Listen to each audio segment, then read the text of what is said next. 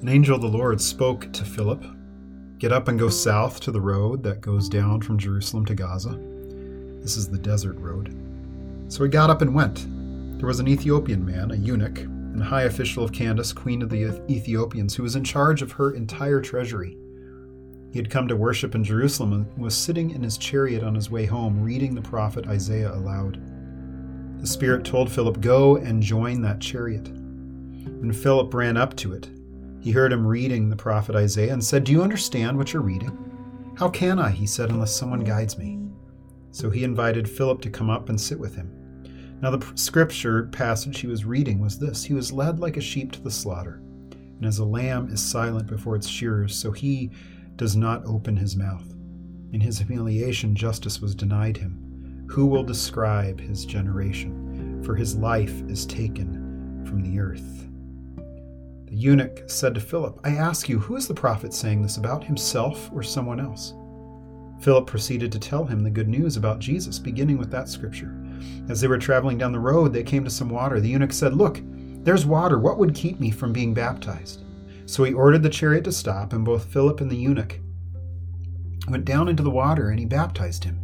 When they came up out of the water, the Spirit of the Lord carried Philip away, and the eunuch did not see him any longer, but went on his way rejoicing. Philip appeared in Azotus, and he was traveling and preaching the gospel in all the towns until he came to Caesarea. This is the word of the Lord. Thanks be to God. We continue our look through Acts, and and in the three-year lectionary, Acts has kind of become our Old Testament for us in the sense of it's telling the stories of the faith of the beginning beginnings of the church uh, through the lives of, of Peter and Saul, and here Philip and, and Stephen and uh, others that, uh, that we look to for not only examples, but we also look to to hear them preach, to hear them teach, and then these stories of God's work to expand his church, the gifts that he gives. And here we have the story of, of Philip and the Ethiopian eunuch. I think this is actually coming up for us in confirmation.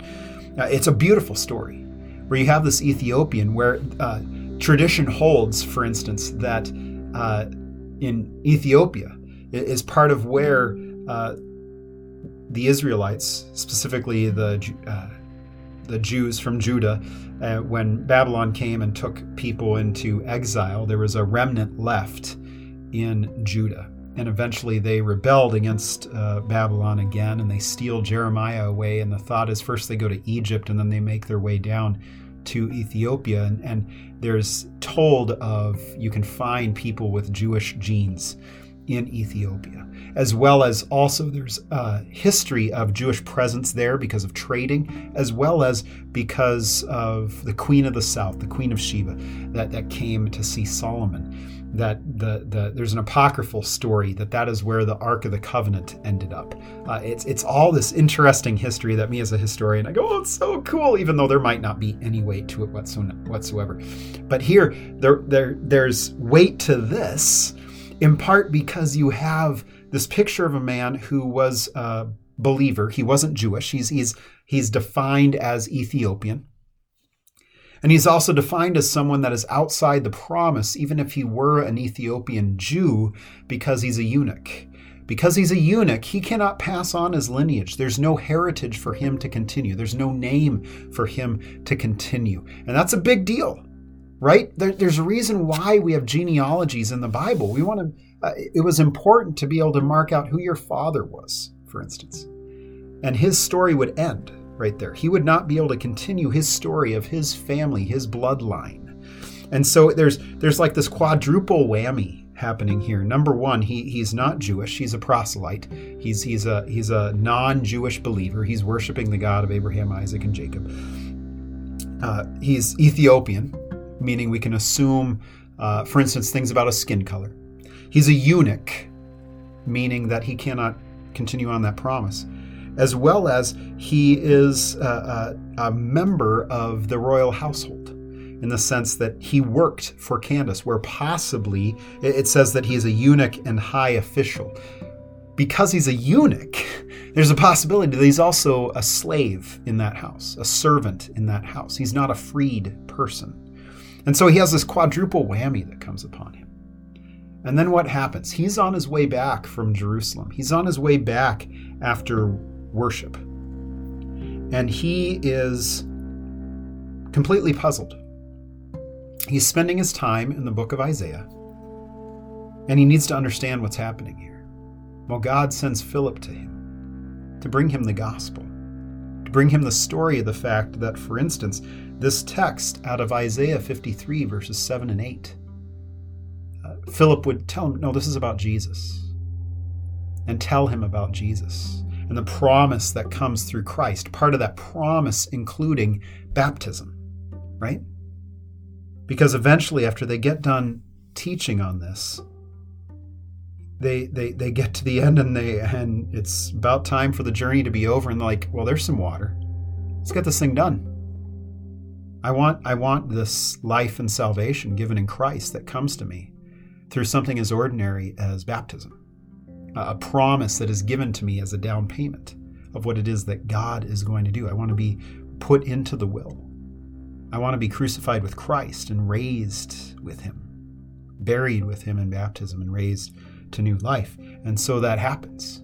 But Philip shows up first to teach, to proclaim, for them to, for him to understand of what it is that is happening in this text. And that's basically the whole goal of why it is that we show up for church, for anything, whether it's Bible studies, confirmation, uh, Sunday school, church service, youth group, whatever it might be. That is the whole goal, is for us to be able to open the scriptures and to know what they say. Instead of going about our lives thinking we know what they say, we need to have folks here, whether it's through through study Bibles, like I have one of my one of my one of my study Bibles open right now. Even pastors need notes and study Bibles and and commentaries and all those things. We have to learn from somebody who's learned from somebody who's learned from somebody. But in order to build us up so that we can then teach you, as I said in my sermon on Sunday, uh, uh, if someone were to ask me why should we let you be a pastor, my answer would be no. You shouldn't let me be a pastor. but but God has called me and like Jeremiah says, I, I, I don't want to preach a word, but there's this burning inside of me of what I need to do. And that same thing being what it is that God calls into each of us here to open the word and to know what it is that God is saying. And part of that directs this man now, who's this quadruple whammy outsider, into the life and salvation that comes in Christ, especially through his baptism. And then he goes back to Ethiopia, right? And the story just goes from there. Ethiopia has one of the oldest churches in the world as far as bodies of believers. And, and by all means, we could imagine that it comes through someone like St. Mark, but also through this man who goes unnamed, is only known as a eunuch, as, as this, this uh, Ethiopian official in this work that Philip does. And so we pray that God would do the same for us that, that he would open the word, that he'd send somebody to help us know what the word has to say. But then also it would lead us to Christ, lead us to the promise that God gives us, so that we might be pulled out of what it is that makes us think or places us in an outsider position, so that we might know that we are insiders now because of Christ. Let us pray. O God, you give us your Son as the vine apart from whom we cannot live. Nourish our life in his resurrection, that we may bear the fruit of love and know the fullness of your joy. Through Jesus Christ, our Savior and Lord, who lives and reigns with you in the Holy Spirit, one God, now and forever. Amen. Well, church, we will see you tomorrow. Go in peace, serve the Lord.